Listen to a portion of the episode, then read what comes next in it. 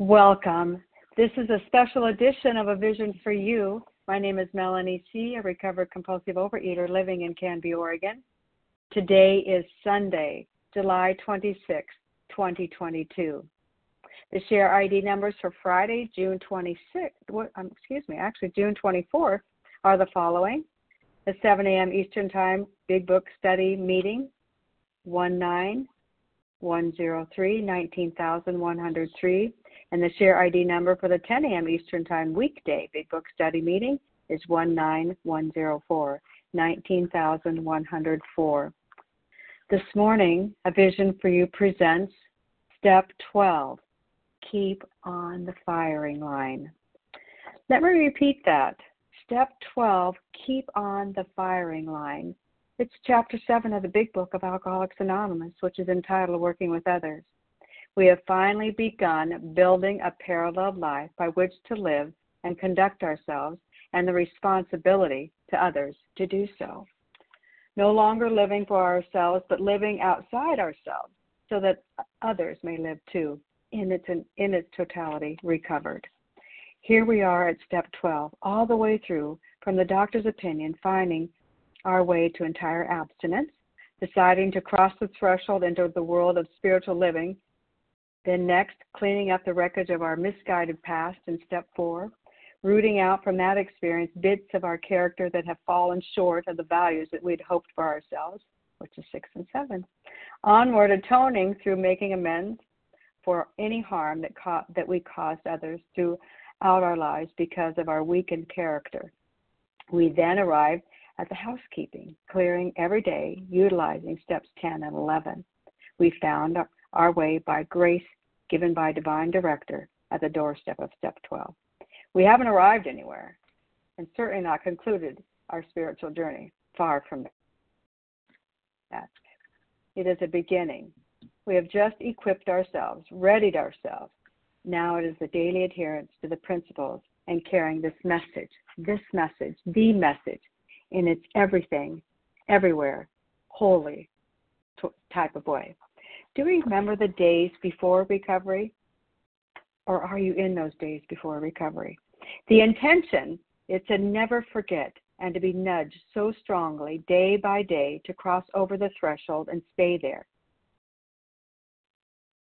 On that other side, the Big Book makes that seemingly impossible promise, and Step 12 practice in action is what we follow to do so. This step keeps that forefront in our minds and in our hearts. This is a practical program of action. Let me emphasize that, practical program of action. And as it suggests, we are on the move when it comes to discovery through recovery and recovered. For the rest of our lives, we will be strengthening and growing our beginning. Step 12 is about carrying the message that was given freely to another fellow that has not been given the greatest news of all time. Staying green and pressed on the firing line of life. It covers so much more. In the food, face down in our gluttony or on the bathroom or in the bathroom stall, filth and disdain for ourselves and others, there surely was no firing line there. We were scrapping and scraping into our lives to be able to just survive, and it was ugly. But we have been blessed with a program that brings every one of us through to a renewed life. We have much to pay forward, and it encompasses every aspect of our lives. We are awakened. We are returned to redo or even renew what we had gone through before. And then at that moment, the very moment, we carry the message of the 12 steps to those that are suffering, building and growing, and the principles and reconstruction and all of our comings and goings. Each thought and each action we have to encounter to meet every day we've expanded our principled life. Today, our guest speaker will take all the promises of Step 12 and speak of the larger scope of this step, the vital part of the suffering, the relationships, life itself, and deliver a power-packed view, perhaps greater than the one you came in here with today, surrounding the long view of the opportunities we have to give testimony, spoken or silent, of the change that once was never imaginable. She intends to help us identify the beauty of spiritual principles, perhaps not so readily considered before. Our guest speaker is a central member of A Vision for You and Overeaters Anonymous, spending her time and her service in many, many places in many, many ways in both of those particular fellowships. Being here from its inception, dedicating her all to this simple program of action. She teaches and sponsors and applies the principles of this program in all her affairs, far and wide. I can attest to that personally. She has enlarged her service day in and day out throughout her many, many decades in recovery. You will find her trudging daily on A Vision for You, being of service, helping and teaching and studying with us too. A Vision for You is thrilled to have her here today, teaching on such a significant chapter and step in the big book of Alcoholics Anonymous. So sit back, preparing yourself to learn at a deeper level as we turn our attention this morning to our guest speaker. She hails all the way from Maryland today to come and share her experience, her wisdom, and her practice. Please help me welcome this morning Amy G. to the line. Good morning. Good morning, Mel. Am I still unmuted? You are loud and clear. Come right in, Mademoiselle. Awesome. Thank you so much, Mel. Wow, drop the mic. I don't need to say much else after that. What an incredible introduction. Oh, my gosh. Love you to bits, dear, and thank you so much. As Mel said, my name is Amy G. I am a recovered compulsive eater from Maryland, and I am so grateful to be another bozo on the recovery bus, trudging one day at a time because of this wonderful program. I'm going to qualify a little bit, but this program has absolutely saved my life. It has transformed my life. It has rocketed me into a fourth dimension that I never even dreamed possible. You know, we know three dimensions, but that fourth dimension, I didn't even know what was ahead of me. And I have a new program, a new way of living my life. I thought the only thing I would ever want was when the food would not call, but this program has given me so much more, that miracle and so much more. Just so you can't see me, I came to OA, my first meeting in March of 1983, suffered in this torturous hell of slipping on and off and relapse. I love sayings. You're going to hear a lot of them. One of them is OA is like the mafia. Once you get in, you never get out because you know too much and it ruins all your binges. So I suffered and I struggled trying to work this program my way for almost 5 years and then truly surrendered in December of 87, December 7th, actually, of 87. I always joke that this dates me, but it says that, you know, Pearl Harbor Day, the ships were sunk, and so was I when it came to this disease of compulsive eating.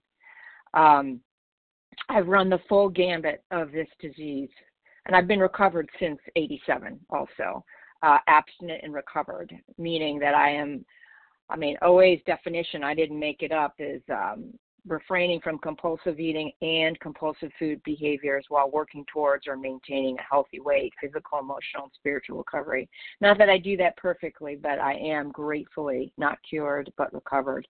So like I said, I've run the full gambit of this disease. I am a compulsive eater. My top weight was about 170, and then I continued to have at that point the three D's of this disease: denial, delusion, and defiance, and I just defied getting on the scale. So I probably put on another 10, 15, 20, I don't know, but close to pushing past or up to the 200 mark.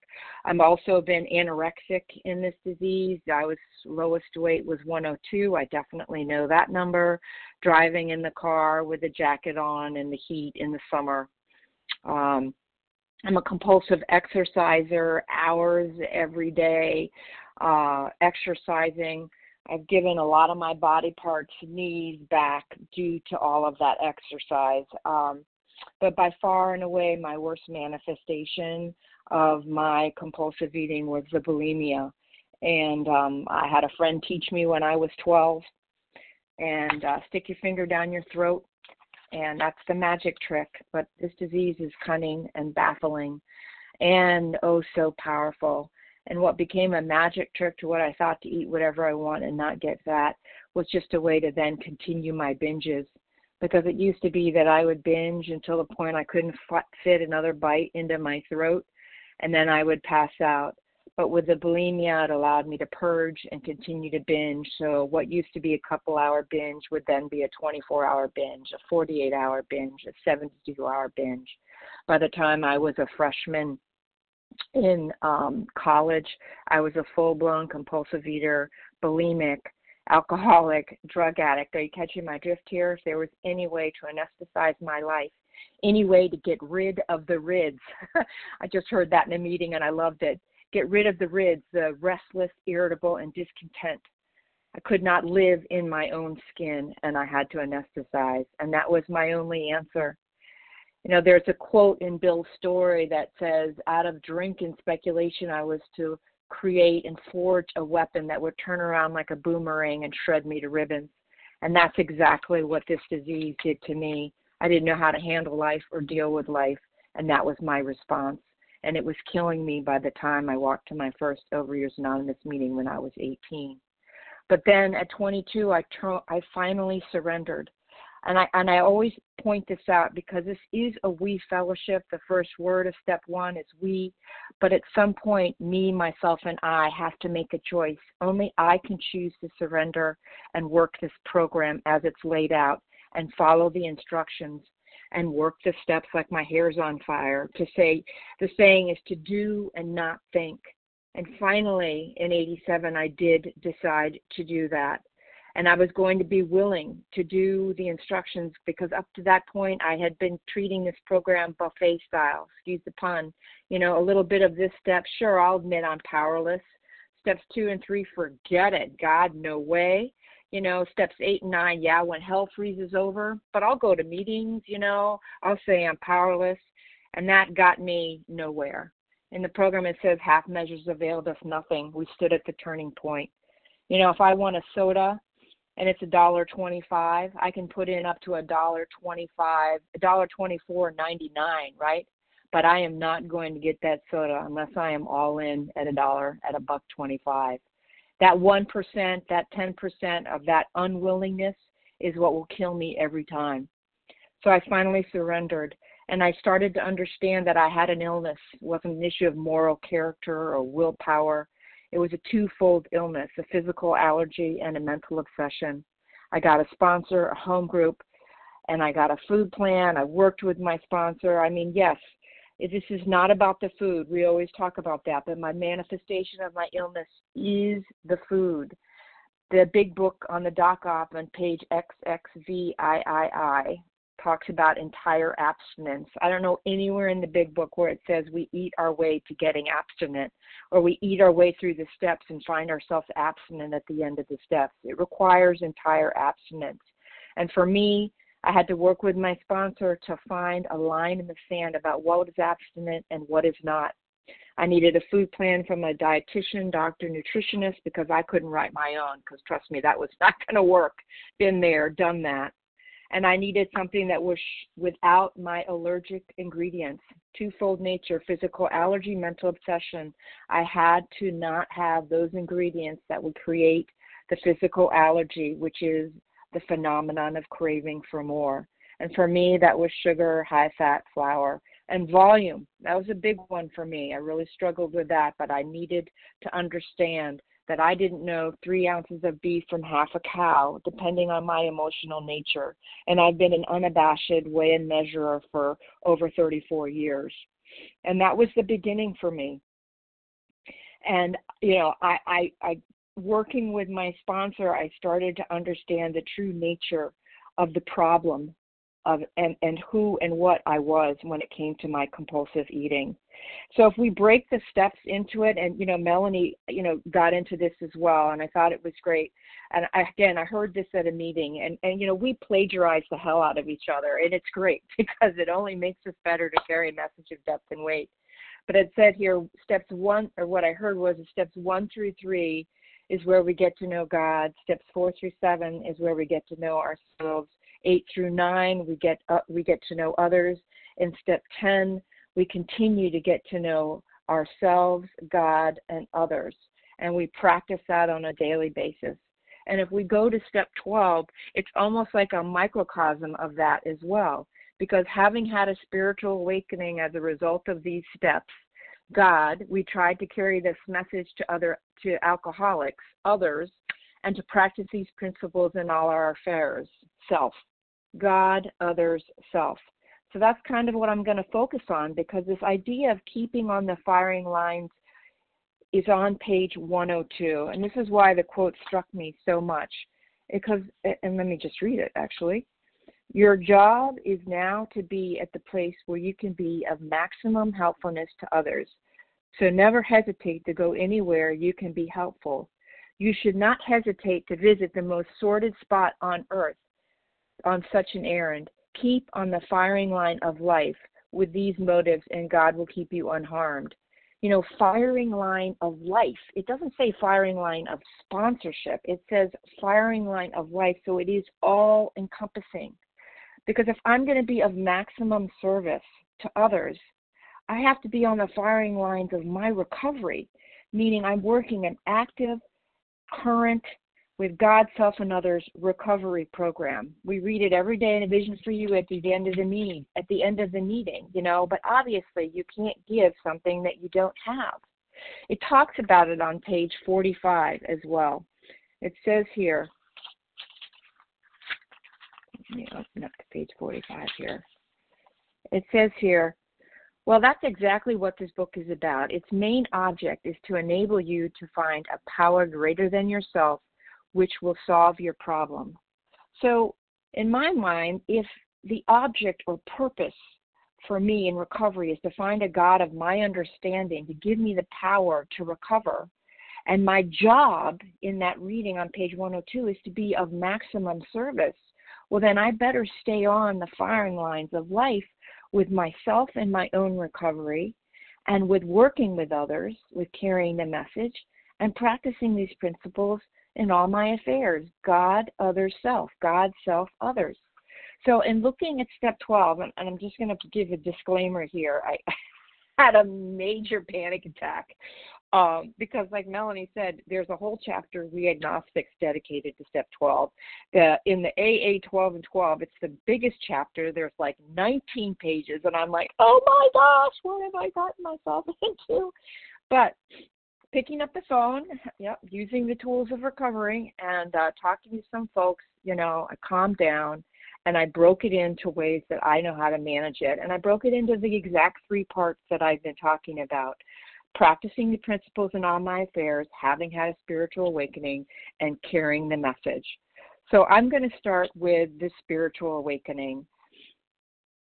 After the completion of all the steps in getting to 12, there is that awakening, that relationship with a power greater than myself that I choose to call God. And I'm going to keep just saying God for purposes of making it easy here. But I realized that God was doing for me what I could not do for myself, and I needed to stay connected and plugged into that power. But I also had an awakening on a lot of other things throughout that process. I was awakened to the fact that I am a powerless compulsive overeater. You know, I am a pickle, never to be a cucumber. That I have that twofold illness, physical allergy, mental obsession. And that I need a power greater than myself, a constant relationship with an ongoing relationship with God via my step work. Because without it, I can't recover. I need that power greater than myself. But I also awakened to something else that I thought was really significant that I needed to really drill down and understand, which was the issue with me, myself, and I. I have a spiritual malady that goes underneath everything else, and that is listed or talked about on page 64. It says here, they're talking about step 4 and resentment, but it says here, for we have not only been mentally and physically ill, we have been spiritually sick. When the spiritual malady is overcome, we straighten out mentally and physically.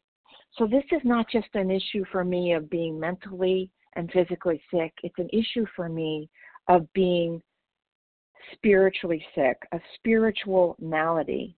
And if you think about it, when it says step 1, you know, we admitted that we were powerless and that our lives had become unmanageable. I'm always thinking about the unmanageability of the externals. right? My life was definitely unmanageable because of my bulimia and compulsive eating, and the consequences of that were horrific. There's no doubt about that. But what I started to understand through my step work is it's not about the external unmanageability. It was about the internal unmanageability, the spiritual malady, or as they say, the hole in the soul, or the untreated alcoholism. I mean, all I need to do is go to page 52, put it in the I form, and I have myself described perfectly. It says here, I was having trouble with personal relationships. I couldn't control my emotional nature. I was prey to misery and depression.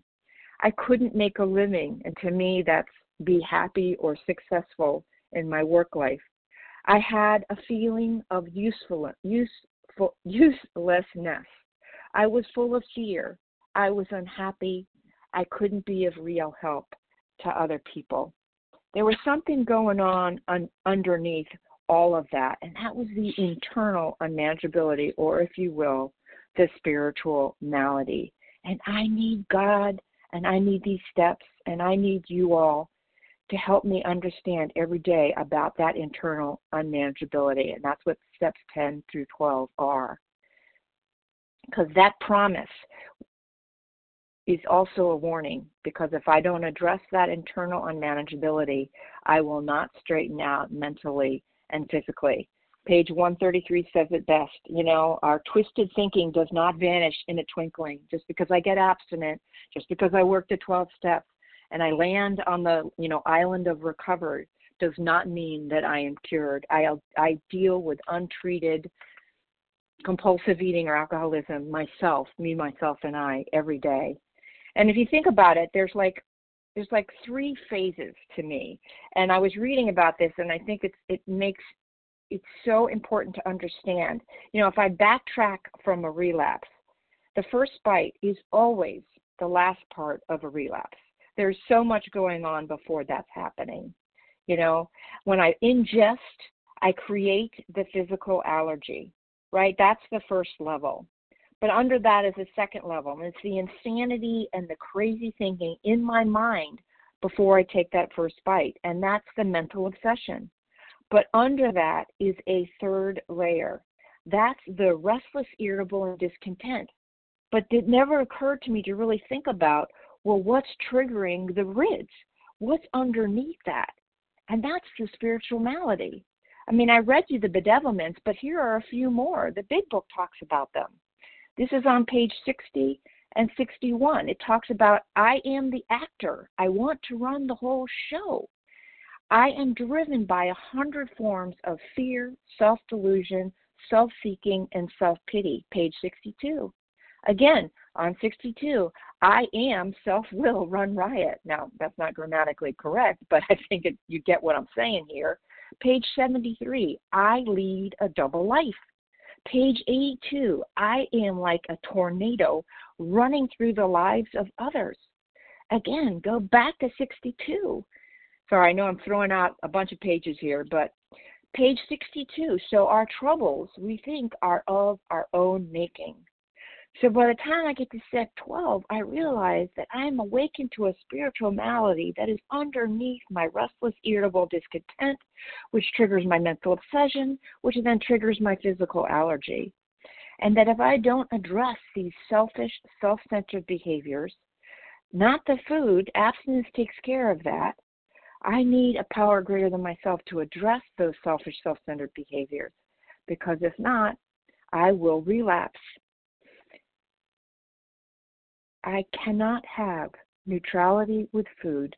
I'm sorry, let me summarize that. I can have neutrality with food via abstinence and not trigger the physical allergy, but unless I address the spiritual malady, me, myself, and I, and my self-centered behavior and old ideas about life that trigger the mental obsession, I cannot stay neutral. I can't stay stopped. The food will always eventually call, and I will answer, because I can't live in my own skin with the restless, irritable, and discontent, the rids, or as I've heard, itchy, bitchy, and twitchy. Moreover, Without God's help, I am doomed. I don't have the power to change me. Step 6 and 7, boy, that made things crystal clear. I thought for sure once I understood my character defects, I understood what was going on inside of me, that somehow I could then fix myself. Well, that didn't work. I can't fix my character defects, remove my character defects any more than I could remove my compulsive eating. That comes from a relationship with God and my practicing these principles, these steps in all my affairs. Let me just give you a couple of examples. This was pre-recovery, and it's not like this is hindsight 2020. I mean, I didn't know what was going on, but I remember, you know how you remember certain relapses clear as day, others maybe not so much, but I remember this one. First job, and I was in OA, just not recovered, and just sort of working the program willy-nilly and relapsing, like I said, in and out those first almost 5 years. And I was sitting at a staff meeting in the morning, and I had done a job that I was asked to do. And I was sitting in the staff meeting, and the boss said, "Amy, why didn't you get that job done?" And I'm like, wait a minute, I did get it done. You know, it's here, you know, here it is, right? And he said, "Oh, okay, no apology, nothing," right? And I'm like, oh my gosh, don't they understand? The work that I've been doing, I can't believe I just got accused. He didn't apologize. Oh my gosh, he must think I'm awful. I'm going to get fired. I mean, can you hear what is going on right now? Selfishness, self-centeredness. I'm like, I can't believe it. I can't believe it. So I walk out of that meeting. And I'm thinking, gosh, you know, this is awful. And I'm thinking, oh my gosh, okay. Then I get a call from my mother, and I wind up getting really upset with her. And I'm thinking, because she's demanding me of something, I perceive she's demanding something of me. And I'm like, oh my gosh, my boss demands this of me. My mom demands this of me. I can't believe people don't understand how hard I am working. Look at me. I don't understand why I'm not recognized. And then again, going to, oh my gosh, I'm just this awful person. No one cares about me. I mean, this is just going on and on. I mean, I don't know about you all, but do you sometimes feel like you have like a board meeting of board members in your head that are just waiting to ambush you into discontentment and fear within, like, you know, 30 seconds? So all this stuff is going on, and I'm going about through my day. And all of a sudden, suddenly it occurs to me, and where do we hear that? From Jim, of course. It occurs to me that I don't really feel like my salad today for lunch. I had packed an abstinence salad, but you know what? I don't feel like having that salad. I don't know. Maybe I'll just go somewhere else and find something else. And then again, it occurs to me, you know, those carob-covered almonds that are in the little dish at the reception area, those are almonds. Those are like a fat. You know what? I don't need to eat my salad dressing. I'll just eat my salad raw, and I'll have those for my fat. You can guess what happens from there, folks. Then starts a handful of chocolate-covered almonds. I'm thinking, they're not really chocolate. It's vanilla. It's not chocolate. I mean, the insanity. It's like whiskey in the milk. Hence, takes one handful. I'll only have one. Then there's another handful. Oh, I'll start again my abstinence on Monday. And then comes stealing the entire bowl, okay, going into the bathroom, binging on them, and then continuing the binge, then purging, and then goes 72 hours of another binge. And it goes on and on from there, folks. I mean, even if we go to Jim's story, remember, he failed to enlarge his spiritual life, right? And then he has a few words with his boss. Can you imagine what's going through his head? I used to own this freaking car company, right? Who's him to tell me what to do? Because he's failed to practice the principles in all his affairs, right? So all of a sudden, suddenly, which we know is the end of the relapse, right? The mental obsession has been triggered. And he thinks, oh, it's a great idea. I can put whiskey in the milk, right?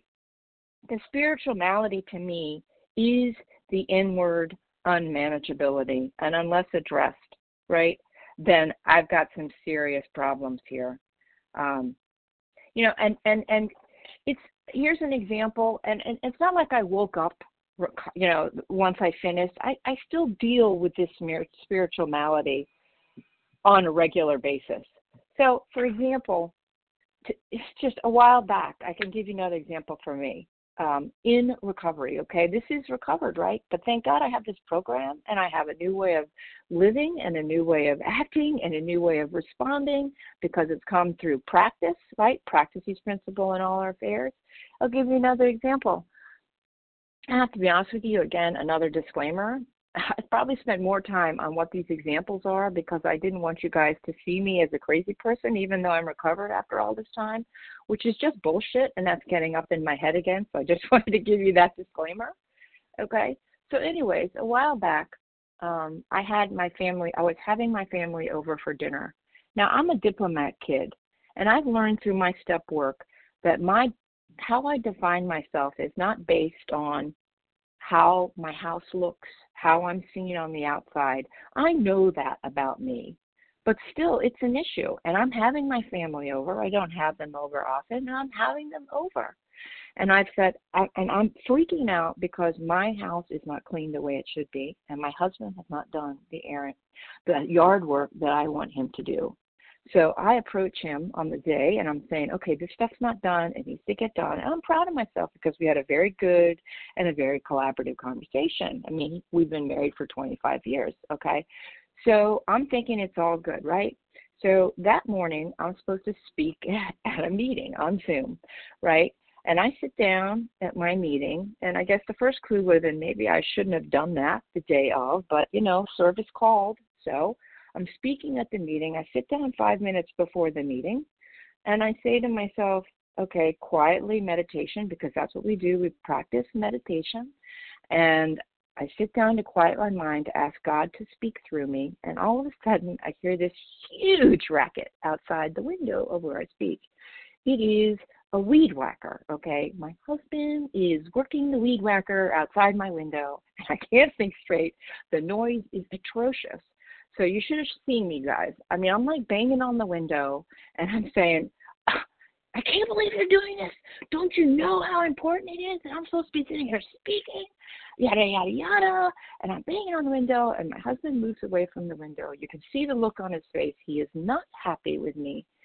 And then, of course, I have to sit down, and I have to present, okay? A few minutes in, I try to quiet my mind. And this is why practices is so important, because when I quiet my mind through having practiced my 11th step and I try to meditate, a thought occurs to me. Amy, he's only doing what you asked him to do. And all of a sudden, the personality change occurs. And this is why recovery is so important in practicing, because I didn't have to go all the way down through those levels and phases of a relapse. I addressed the spiritual malady, and I went after the meeting was done, and I shared about it in the meeting, and I went afterwards and I apologized to my husband because I knew that I was in the wrong. And then I picked up the phone and I called the newcomer and said, how can I be of service to you? Because that's how this program works. So I've talked a lot about the spiritual awakening and how important that is and how I need that relationship to a higher power, but I need a working program. And the only way to do that is to address the practice these principles in all our affairs. I know it's a little bit of out of order in how it's read with the steps, but I think it flows well, which is practice. And that's all I'm really going to focus on for this part, is practicing these principles in all my affairs. Definition of practice is to perform an activity or an exercise or skill repeatedly or regularly in order to improve or maintain one's proficiency. And that's what we do. We practice on a daily basis. I don't think God looks for perfection for me. I think God looks for my persistence. And that's what I do when I practice over and over again, in my own bumbling way, these steps on a regular basis. Repetition is the father of learning. I must practice these principles every day with everyone, everywhere, so that when I deal with that spiritual malady, my selfish, self-centered ways, I then find a way to stop. Because of this program and how I practice. Let me give you another quick example. And this is just yesterday, again, in my humility here. We are going away on vacation. We have an RV, and I'm cleaning the inside of the RV, and I'm working my ass off, and I'm done, and I go to pack my clothes, and there are there's like these little cabinets and these drawers, right? And I'm pissed because I'm in there and my husband, who used the RV a couple of weeks ago, has shirts willy-nilly everywhere. And I'm pissed because I want room in those cabinets, in those cupboards. So I go over to my husband in a huff and I say, you know, are you going to keep all your shit in those cabinets? Because I would like some room, okay? My husband turns to me and he says to me, Amy, all you needed to do was ask if I could take that stuff out, which I would be happy to do. Boom. Okay. Personality transformation at that moment. Because the reality was, I was so busy cleaning and wanting recognition for the fact that I cleaned the RV. It really wasn't about the clothes in the cabinet. It was the fact that I wanted someone to say, hey, you did a great job. When in reality, my husband does so much more, okay, around that RV than it does for me taking a few hours to clean the RV on the inside. I mean, really? So again, I apologized. And I said, you know what? You're absolutely right. I said, could you please remove and give me a couple of those cabinets? I'd really appreciate it. You see, it's the stuff that's going on underneath, folks, that I need to pay attention to. And if not, when someone says it to me, I need to be willing to humbly concede and apologize. Again, I don't always work this program perfectly. Like you said, I'm giving you those, like I said, these examples. Okay. But I think Bill describes it best on page 14. It says here, my friend emphasized the absolute necessity of demonstrating these principles in all my affairs. Particularly, it was imperative to work with others as he had worked with me. Faith without works was dead, he said, and how appallingly true for the alcoholic. For if an alcoholic failed to perfect and enlarge his spiritual life through work and self-sacrifice for others, he could not survive the certain trials and low spots ahead. If he did not work, he would surely drink again, and if he drank, he would surely die. Then faith would be dead indeed. With us, it is just like that. So the absolute necessity of demonstrating these principles in all our affairs. So it's not just about carrying the message in step 12. It's about, am I practicing these principles in all my affairs? Am I staying current and spiritually awakened to who and what I am and how I can behave in selfish and self-centered ways? And a note on this faith without works is dead thing. I don't know about you all, but sometimes I get the impression that when I hear this word, faith without works is dead, and we hear it a lot, that somehow it's like I have faith while I am doing the works, right? That faith comes first or something like that, that I'm always having faith. And, you know, thanks to this program, again, I have a relationship with God. I believe in God. But I'm telling you, when crisis hits and hit life, that's the way life is. Life hits hard. In all honesty, I lose some of that faith. I lose some of that belief. I question. I struggle. I think it's only human to do that. But does that mean I stop doing the work?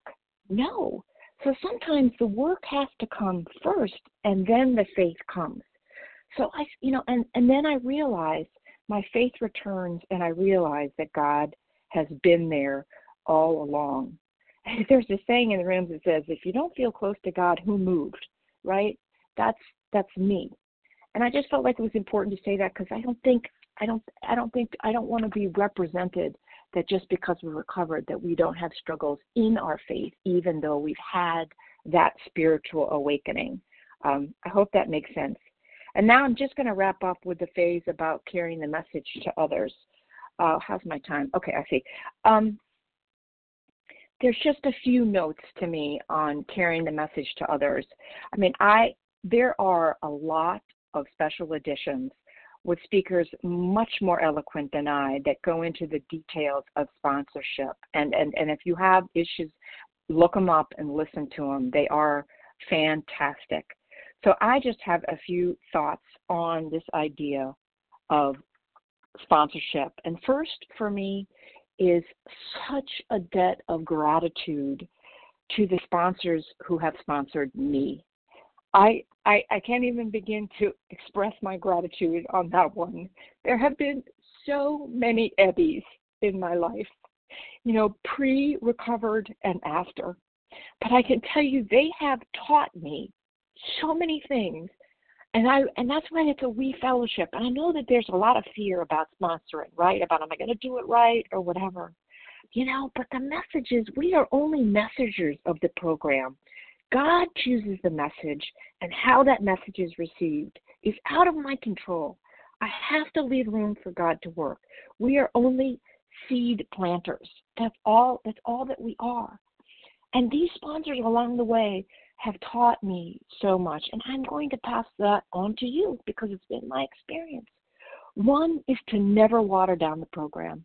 The message is the message. I can't water it down for your sake because that'll only kill you and kill me, right? Because not literally, but it's not a message if it's watered down. And that sometimes tough love is appropriate. Not always, okay, but sometimes, at least for someone like me, I had someone, a sponsor, say to me, Amy, if your way is working so well, why are you here? I needed to hear that message. I needed to finally surrender. And then there are three magic words in sponsorship, three incredible words in sponsorship that I've been taught, which is to say to sponsees humbly, I don't know, right? I am not God, okay? And there are certainly things in sponsorship that I don't have experience with. And my sponsors have taught me to say, I don't know, let me get back to you. And I go and talk to my recovered network, and I ask them. I know people sometimes say, well, you go ask some recovered people, the sponsee that. But I think it's important to do my own homework. I may tell them to go ask some people, but I'm going to go ask some recovered people myself. I am not going to wing it.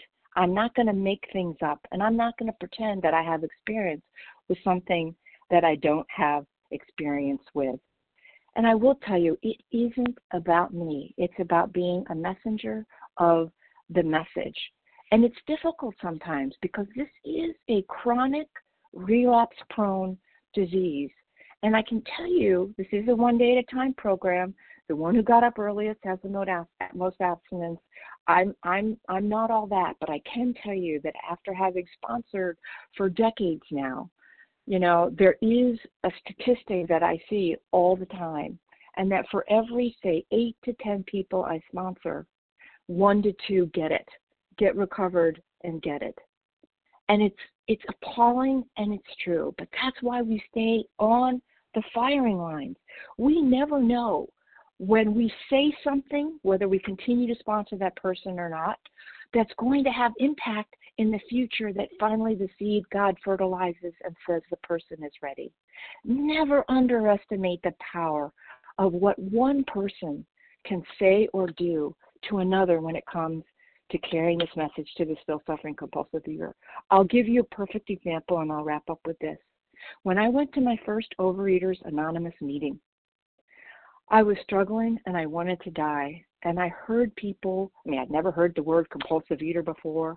I heard things about doing things with food that I thought no one else ever did. And I thought, oh my gosh, could this be me? Is this where I need to be? And then you all mentioned the word God. And me, firmly entrenched in my agnosticism, I got up in the middle of the meeting. And I left. I stomped out. You knew why I was mad, little Miss Drama Queen. I walked out of that meeting to never come back, and so I thought. But then someone, you all, God with skin on, in that meeting, still brings me to tears, followed me out of that meeting. She did not try to convince me about God. All she said to me was, Amy, the only requirement for membership, she said, Amy, you are welcome here. The only requirement for membership is a desire to stop being crazy with food. You are welcome. Please come back. And she handed me that pamphlet from Overeaters Anonymous. Are you a compulsive overeater? There's 15 questions on it. We still have that pamphlet today. It's a great pamphlet. What we call a pamphlet. It's online now as well. And she said, here is this pamphlet. Please come back. If you choose to, we welcome you. And that was the 15 questions. I answered yes to every single one. Talk about a splash of cold water into my face. That person was the fertilizer for the seed that was planted, and I came back. This program, when we carry the message, We have a purpose now. Remember, we have a job and we have a purpose, and it is to carry this message. And, you know, again, I'm not all that. Page 17, my favorite quote in the entire book, is that we have a common solution. There's no secret code. If I can do it, you can do it. We have a common solution upon which we can absolutely agree and join in brotherly and harmonious action. We do not have to die slow suicide on the layaway plan of this disease. We have a way out by serving, by being of service to others, to ourselves, and to God. We recover. That's what step 12 is about to me. And with that, I will pass. Thanks for letting me share. Amy G., thank you so much. That was a sweeping teaching from your experience. You described so well, work boots on the floor every day of your life through this recovery plan, and the vulnerable pieces of being able to share so everyone knows. I wish we talked about it much more often, that we're human and things look the same from as a newcomer point of view as we've been in here for a while when we meet certain situations. Thank you for your vulnerability and this comprehensive presentation this morning. I was very touched and eagerly on the edge of my seat for it. Thank you. It only comes from experience through wisdom. Thanks again. We will ask Amy for her contact information at the conclusion of this meeting, so stay with us and listen up for that, you folks. The share ID number for today, Sunday, June 26, 2022, is 19107, 19,107. So the lines are now open for questions. If you have a question for Amy, please unmute your phone by pressing star 1 on your phone keypad. Offer your first name, the first initial of your last name, please. And once you've asked your question, just promptly press star 1 again on your phone keypad. Anyone want to ask Amy a question this morning? Yes, good morning. This is Elise from Mid Florida. I was late getting on, and I've heard maybe the last 5 or 10 minutes, and I have attention deficit disorder, and it was amazing. Elise, can you give me just 1 second? I'm going to get a lineup of other folks, and we're going to get ready. You want to ask a question of Amy? Sure, no problem. Is that what I'm hearing? No problem. Okay, hang tight. Just a second, Elise. Thank you. Betcha, Elise. Okay, who else would like to ask a question? Linda R. Hi. Mm-hmm. Rachel Leslie W. Leslie W. Mm-hmm. Diane G. Diane G.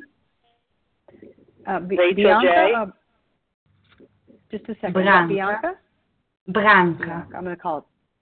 I may not pronounce it just right, but I bet we'll guess who you are when we come up. Sorry for the blunder there.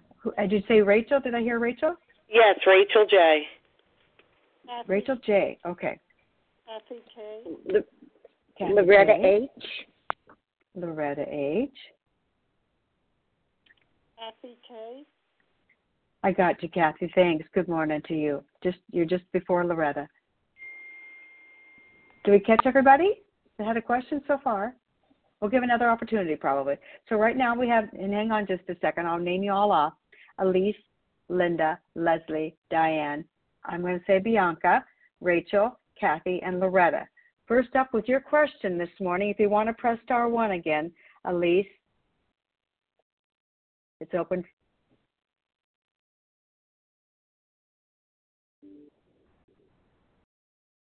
Star 1 real quick, Elise, for your question. Oh, hi.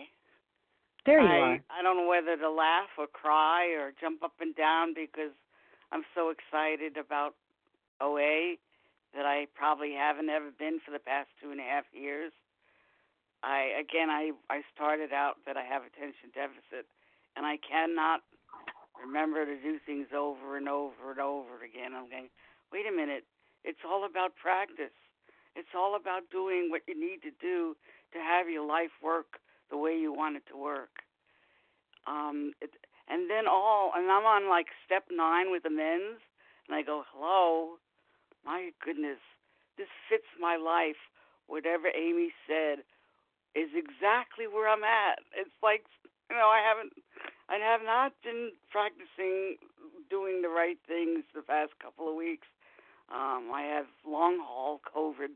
At least, just 1 second here. I just wanted to be encouraging you to ask your question because we're eager to hear what the answer might be for you. So, Amy, when you don't forget or don't remember what you need to do or upset somebody or get mad, is it always thinking about yourself instead of other people?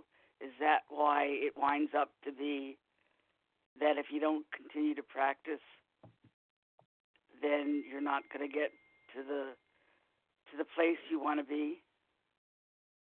That, and I'll pass it on. Thank you. Thank you for serving. Thank you so much. Sure. Elise, first of all, I just want to say my son was diagnosed with ADHD, and I have a new understanding where I did not before, and I appreciate you. And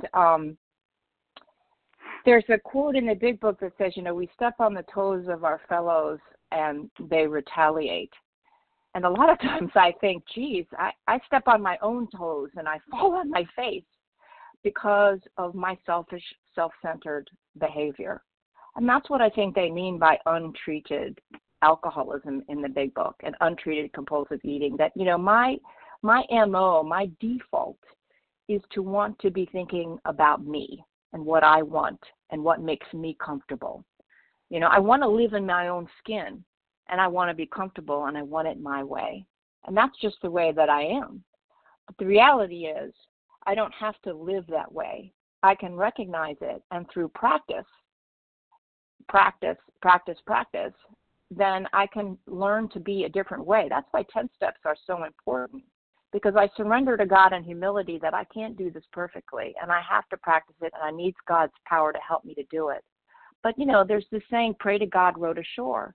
I have to be rowing in that way, and then I start to understand that God is doing for myself what I could not do, right? Like the 9th step, you know, my agnosticism, I struggled with that all the way through, and by the time I got to step 9, I started to truly see a relationship with a higher power because of the work that was being done. I took that leap of faith, and then I saw and I believed because God did for me what I could not do, clearly in those amends, what I could not do for myself. And all I did was suit up and show up. And when I practice something over and over again, it becomes like breathing. You know, amends become like breathing. Humility, I don't know. Who cares about winning an argument? I want to live in my own skin. I want to be free. Leia says that all the time. How free do you want to be? And I want to be able to live in my own skin, and I want to be able to serve others. I want to get out of myself. Because guess what? I'm a lot happier serving others. That's why it's so important that we carry the message, not only because of our own recovery, because of how it makes me feel. I like serving others. So that repetition for me is key. Anyways, I'll pass with that. Thanks for letting me share. Thank you, Elise, for your question this morning. Next up is Linda R. from Florida. Your question, please. Thank you so much for your service and everyone on the line. Linda R. from South Florida. Amy, thank you so much. You know, my question has to do with RID. You know, I'm in program many years, and I'm always looking for some new things to, like, new insights, new things to, you know, work on, spiritually, growth. And I'm asking you the question, which was so cool today. I heard something I've never heard before. You can't get rid of the RID. So could you just tell us, me and everyone else, how, when the RID comes up, what are the strategies that you take? You know, we know the food, you know, but when the RID comes up, what do you do in program and in recovery to not let it build up? Thank you. Great. Thanks. A great question.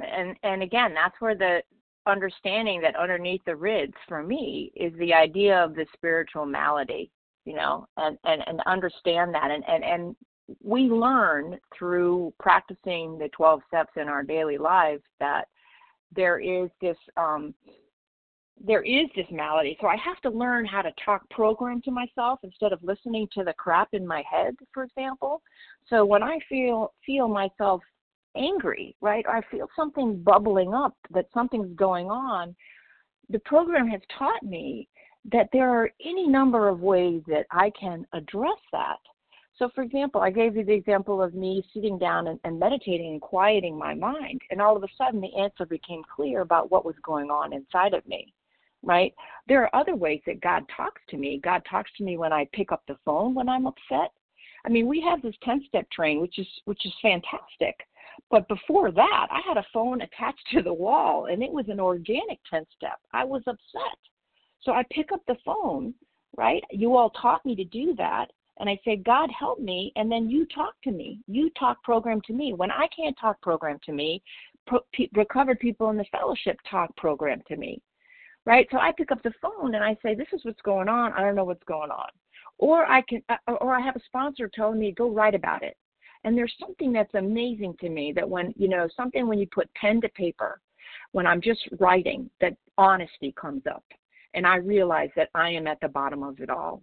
In most cases, you are absolutely right. It is self-centered. Fear is a big one. That's usually the springboard for most of it. Fear, self-centered delusions, like I'm the center of the universe, or I have more than 24 hours in the day than you do, right? It is usually about me.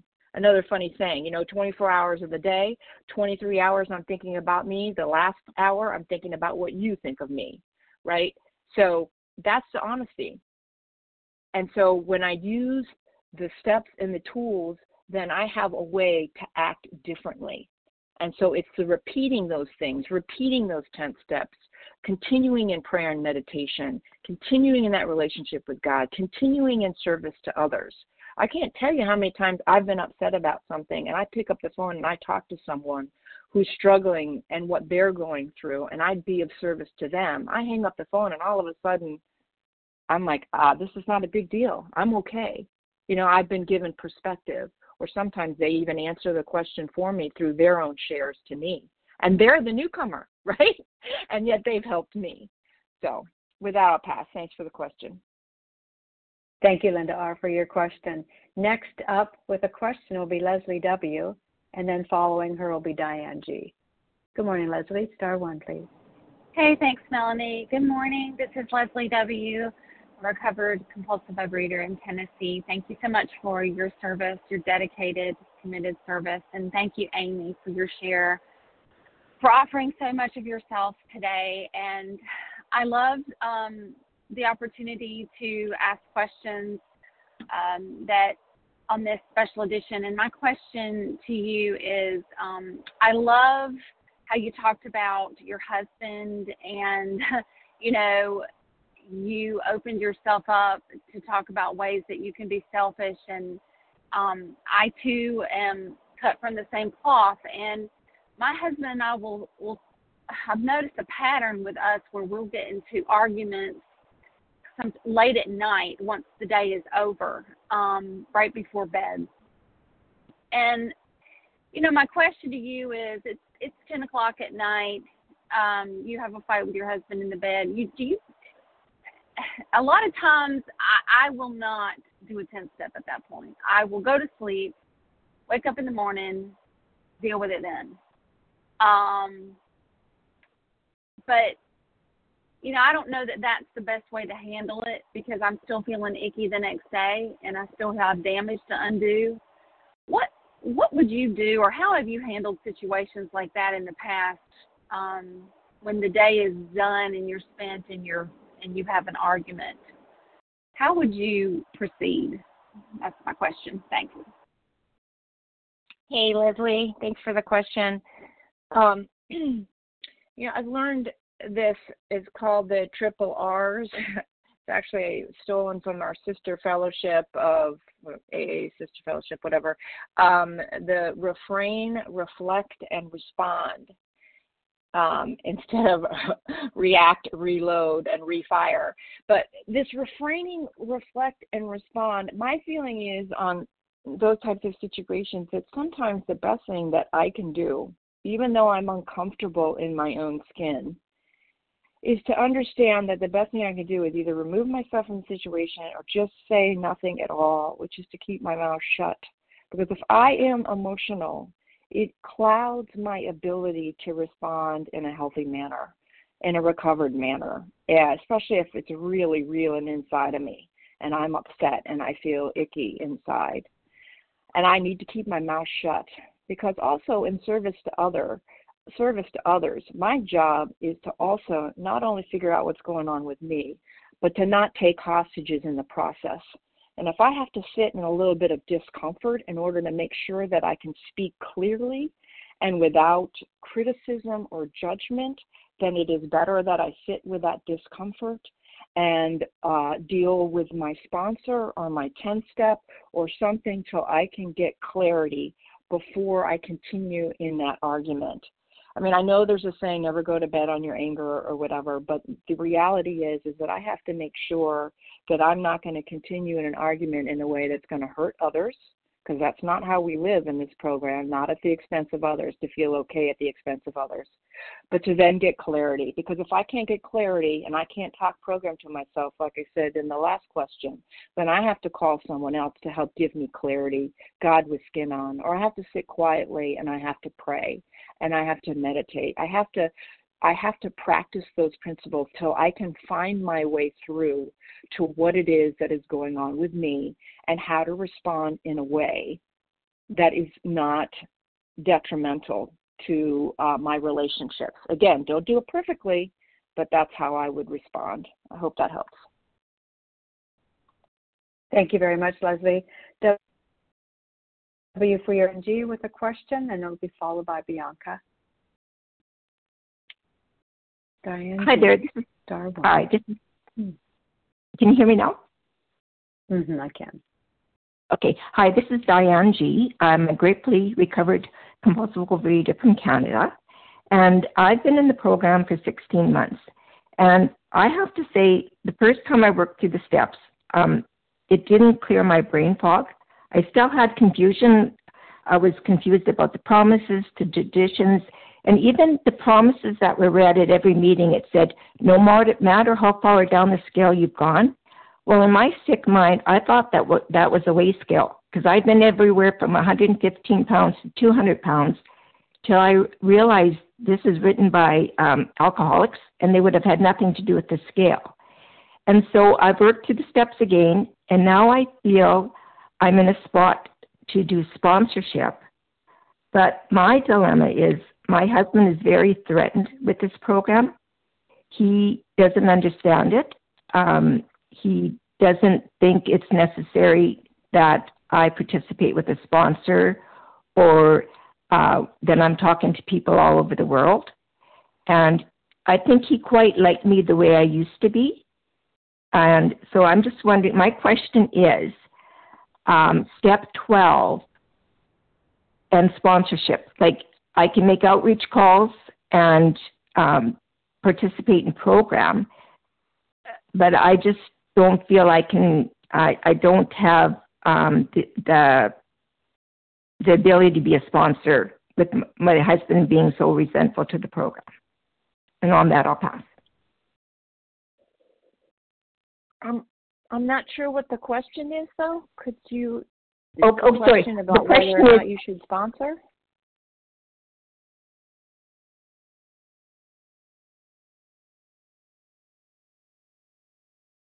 Are we there? I lost her. Or can you star hear one me? Real quick, yeah, I can. Press star one real quick, like Diane, and see if we can clarify the question here.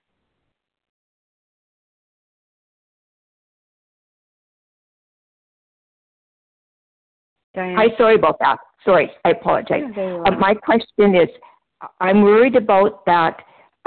I don't want to feel like I'm not doing the program properly because I'm not sponsoring, but I am sharing the message by phone, making outreach calls.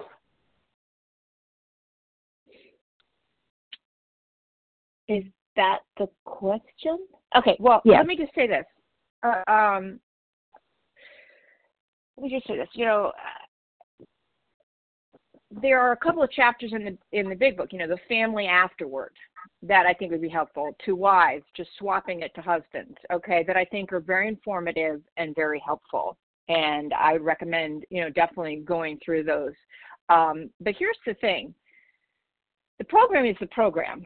And if I don't work the program, then I'm not recovered, and then I die slowly of this disease. So, you know, you get on an airplane, they say put your oxygen mask on first.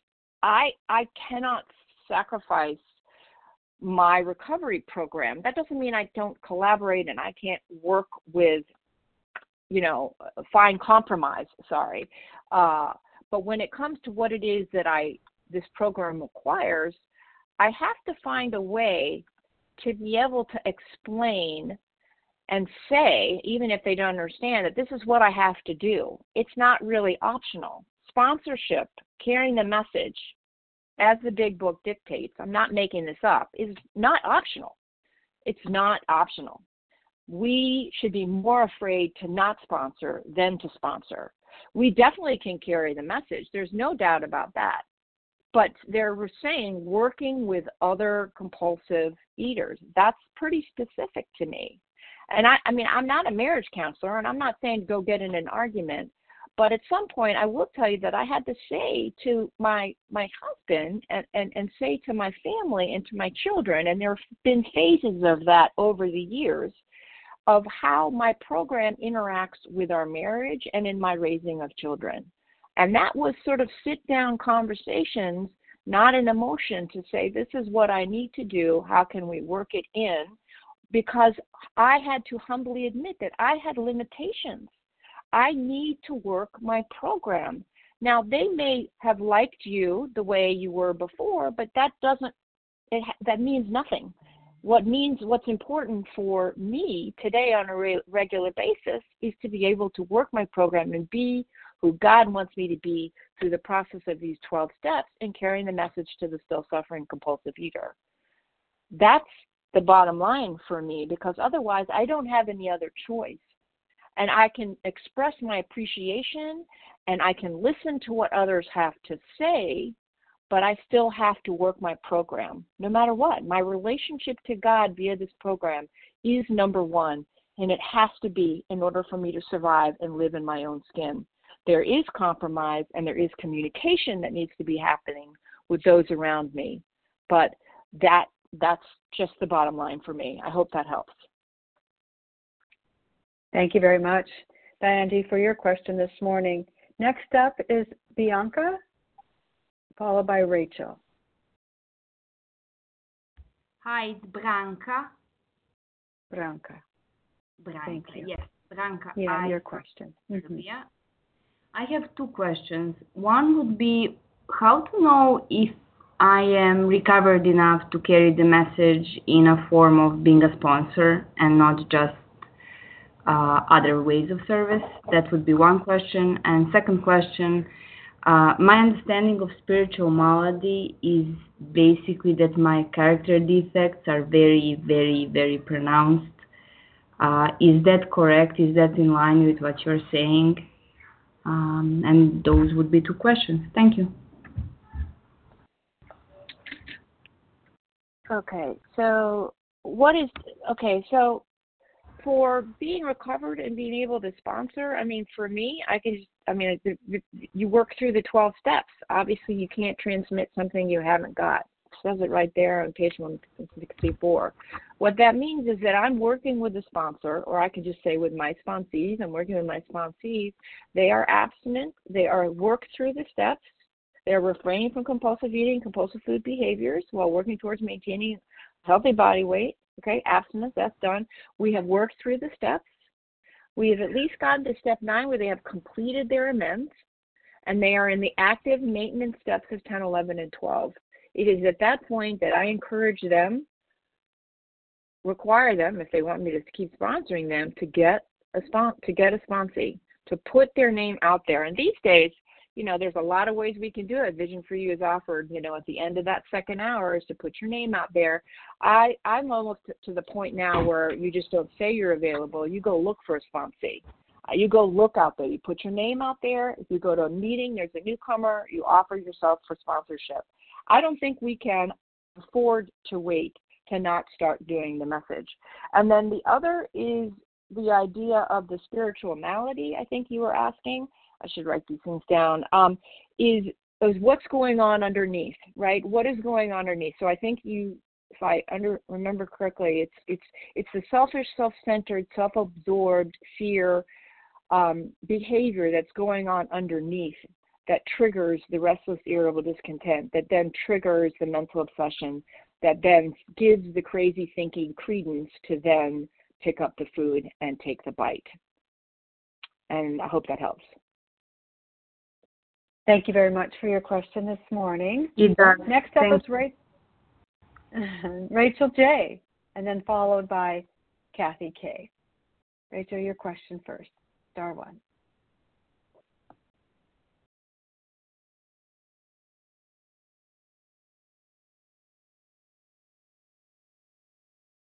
Rachel J., did you have a question this morning?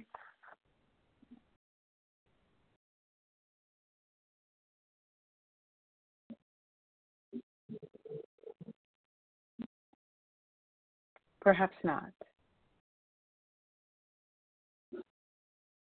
I'm hearing some noise, but I'm not sure if we're getting through. Is that Rachel J.? Well, we're going to move on to Kathy K. for her question. And Rachel, if that is you, if you can work at some things in which we can be able to hear you, then we'll work through that. But otherwise, Kathy K., your question.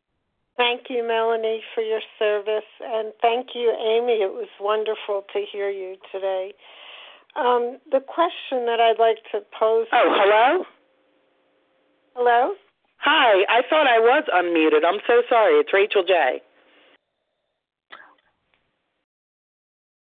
Kathy, do you mind just hanging on one more second? It does look like Rachel was able to come through. Do you mind? Okay, great. Thank you so much. Yeah, I'm okay, so Rachel, sorry. I thought I was unmuted. Did you guys hear what I said at all or no? This is the first time we've heard you. Oh, welcome. Okay.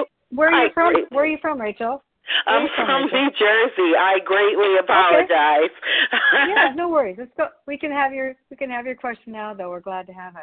Yeah. Oh, okay. Thank you. Thank you for your service too. So I'll be quick. I've recently been venturing into looking for a sponsor, and have been told by some sponsors my issue is the first compulsive bite, that it is not about a physical allergy when I will compulsive overeat on anything. This idea is really tripping me up. Can you help me understand the idea of it being twofold? Because I do understand that I am not spiritually fit, and I need a higher power, but I don't want to become a dieter with group support. Well, the bottom line is, I mean, we repeat, rinse, wash, repeat every day on Vision for You, the twofold nature of this illness, physical allergy, mental obsession. And I realized, like, for example, I said that my triggers are sugar, high fat, flour, and volume. I can start binging on carrots, but I'll always wind up in the sugar and the high fat and the flour. But the volume is the trigger. So I definitely have ingredients that are triggers and create the allergic reaction. What is the allergic reaction? The phenomenon of craving. And that's the bottom line.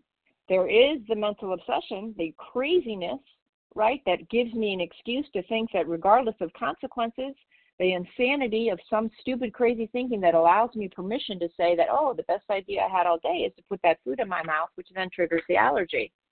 The spiritual malady underneath it all is those behaviors, that thinking, that selfishness. So I'm not sure why they are telling you that it's not what it is, but I don't think there needs to be tripping up of thinking. The bottom line is there needs to be a food plan that is minus, if we're following what the big book says here, is that there needs to be a food plan that is a line in the sand that defines the abstinence so that you're not eating the volume or the ingredients that triggers the physical allergy, and then you work the steps to address what is the spiritual malady, what is going on underneath it all, the internal unmanageability. The external unmanageability gets dealt with by the abstinence. It's the internal unmanageability that we deal with through the process of working the steps, getting a relationship with a power greater than ourselves, and then practicing those principles. So I would just suggest getting a sponsor that's very clear with you on that and who has recovered and worked the 12 steps. I hope that helps. Thank you very much, Rachel J., for your question, and Kathy K., thanks for stepping by for just a second. Melanie. Your question, please. Yeah. Mm-hmm. Thank you, Amy, too. great to hear you. I am thinking about what you said about sometimes feeling far from God and knowing that it's you that's moved away. And I feel that often, and yet I don't feel like I have clarity about what to do to get closer again. So I wonder if you could tell me what you do when you feel like you're far away from God. Okay. Just real quick on the last question, something that just popped into my head that I wanted to say. I get how some of this stuff can trip us up, especially in early recovery and not thinking clearly. And one of the most important things the sponsor said to me once is we're not going to think, we're going to do. We act our way into a new way of thinking, believing, and being recovered. We don't think our way there. So for me, it's really not an issue of, you know, if we can't get clarity on it, I think it's important to actually do. I hope that helps. I wanted to add that in there. As far as feeling far away from higher power and the question of what to do and how that feels, I think, you know, I heard once that, you know, one of the biggest issues for us as addicts in any whatever manifestation is the inability to accept reality as it is, like keeping my head where my feet are, living in the present, you know. And when I find I'm far away from God is when I'm projecting into the wreckage of the future or I'm obsessing about the past. You know, if I can stay in the present, I find that allows me to come back to God a lot easier because I'm staying in the present. And when I think about what God has done for me, what God is doing for me, I have a faith. You know, it's not that I stop, and that's what I need to make very clear. Just because I'm struggling in my faith doesn't mean that I don't believe in God, that I've stopped believing in my higher power. That's not the case at all. I just need to sort of reconnect. And sometimes I have to go through the motions of still doing what I'm doing, be abstinent, work the steps, do my 10 steps, all of that, and just sort of sit quietly. One of the hardest things for me to do is to wait and let and understand that I'm okay, that my higher power's got me, God's got me, right? My history shows me God's got me. And even though I'm in a really uncomfortable place and I'm hurting, that God is there. And sometimes the most valuable thing I can do is the one slogan I love in OA more than any other is to act as if. Because I have to act as if that God is still there even though I don't feel God there. And sure enough, God is there. And that's how I choose to see it because everything that I have gone through, I've always seen God there. Now, it's not always been the answers that I have wanted or sought. But I am okay, and I know that God loves me. I hope that helps. Thank you, Kathy K., for your question. Loretta H. Is it Loretta H.? Yeah, Loretta H., your question this morning, please. And then I think we might have time to eke out one, maybe two more questions, if you have time. Thank you. Hey, Loretta. Hi, Melody, and thank you, Amy. You're the gift that keeps on giving. Every time I hear you, you're saving my life along with my precious God. My question is what is your action plan for the day? And if, when a lot of things pop up and keep reoccurring, do you do a 4-step on them? I do 10s, but do you then go back and do a 4-step on it? So that is my question, because I want the neutrality today to live in my reality. Thank you.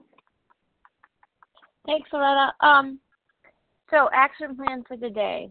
I roll out of the bed and my knees hit the floor first, and I am saying 3rd-step prayer.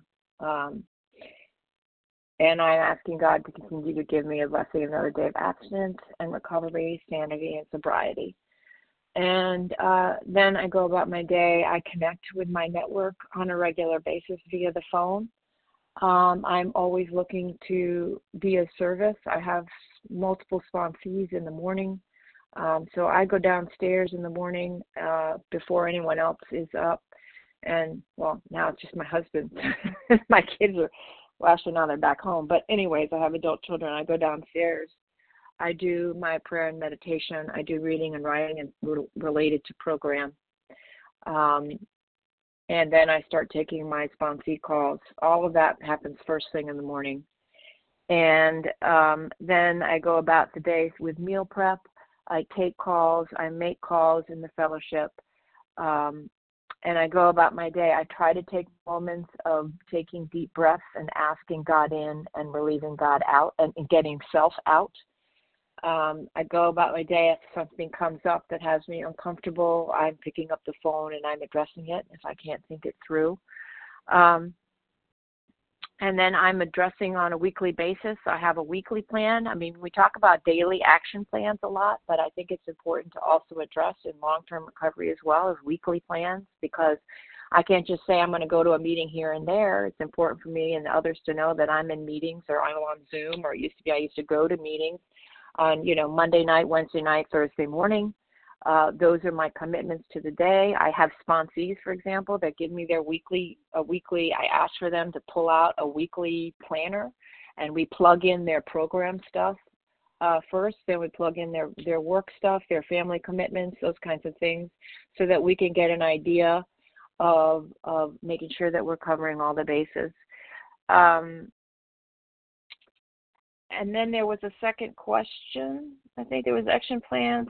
The reoccurring issues. It becomes very clear if it's repetitive. I agree. If it's something that's in a 10-step that continues to rear its ugly head, we continue through prayer to have it relieved, and then we can also do an in-depth 4-step as well. I mean, God's timing is God's timing. We have to be entirely ready, but it's God's time to remove it, and I need to accept that. So that doesn't mean it excuses that behavior, but I need to continue to practice as if. I need to be held accountable for that behavior, and then I can also do more 4-step work on it as well. I hope that helps. Thank you, Loretta H., for your question. Hey, it looks like there's going to be time for one more question this morning. Who would like to ask a question of Amy? Janice P.M. Oh, good. It's yours. Your question, yes, please. Well, thank you so much. And thank you, my dear Amy G.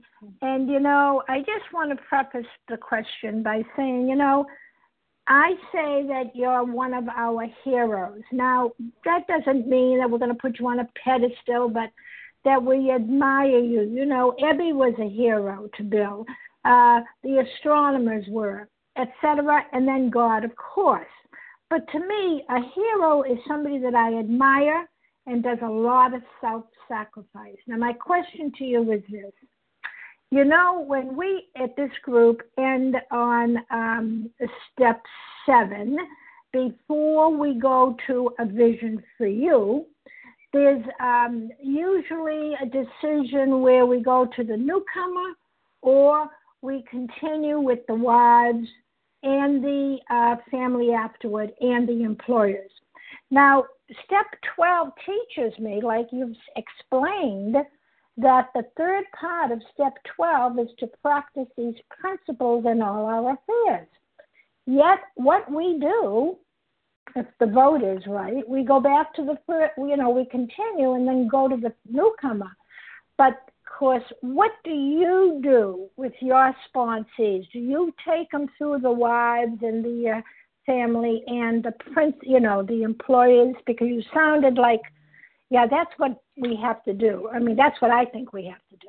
Anyway, what do you do with your sponsees? Do you take them, or do they go right to Vision for You and then to go to the newcomer? Thank you, Amy. Janice. Oh, right back at you, sister. Right back at you. Great love and appreciation for you, my friend. And you know that I'm not all that. You've heard me. Oh, yeah, I do know. That's a really good question, because, we go with the group conscience vote or the vote or whatever, but I think for me, it's fair. I have done that with some, but I have not done that with all. And usually after the first 164, I'm speaking with sponsees on a regular basis. And then once they've completed step 12, we sort of pick and choose where we go and how often we talk. And so that is actually a really good question. I have gone through the family afterward and to wife with some, but it really begs the question that I don't know, because I think that is a really good idea. So yeah, I don't know. I think that actually begs more questions, to be honest with you. Yeah, because it just usually depends on where the sponsee is at, whether they're married, whether they have family, whether they have job issues, whether we would focus on some of those things. So I that's all I got on that one. Thanks. Thank you, Janice, for your question. That's a good question to wrap up with. And Amy, thank you again.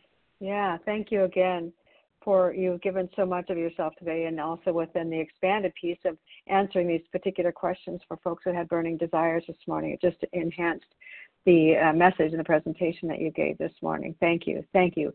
Humbly carrying the message to 399 people. Thank you, higher power, right? That's amazing, absolutely amazing that he provides these platforms for us to be able to do that. So we will close our meeting this morning like we always do with reading from page 164. Our book is meant to be suggestive only, and then we'll gather up your contact information. We realize we know only a little. God will constantly disclose more to you and to us. Ask him in your morning meditation what you can do each day for the man who is still sick.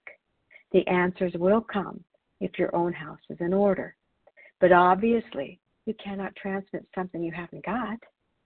See to it that your relationship with him is right, and great events will come to pass for you and countless others. This is the great fact for us. Abandon yourself to God as you understand God. Admit your faults to him and to your fellows. Clear away the wreckage of your past. Give freely of what you find and join us. We shall be with you in the fellowship of the Spirit, and you'll surely meet some of us as you trudge the road of happy destiny. May God bless you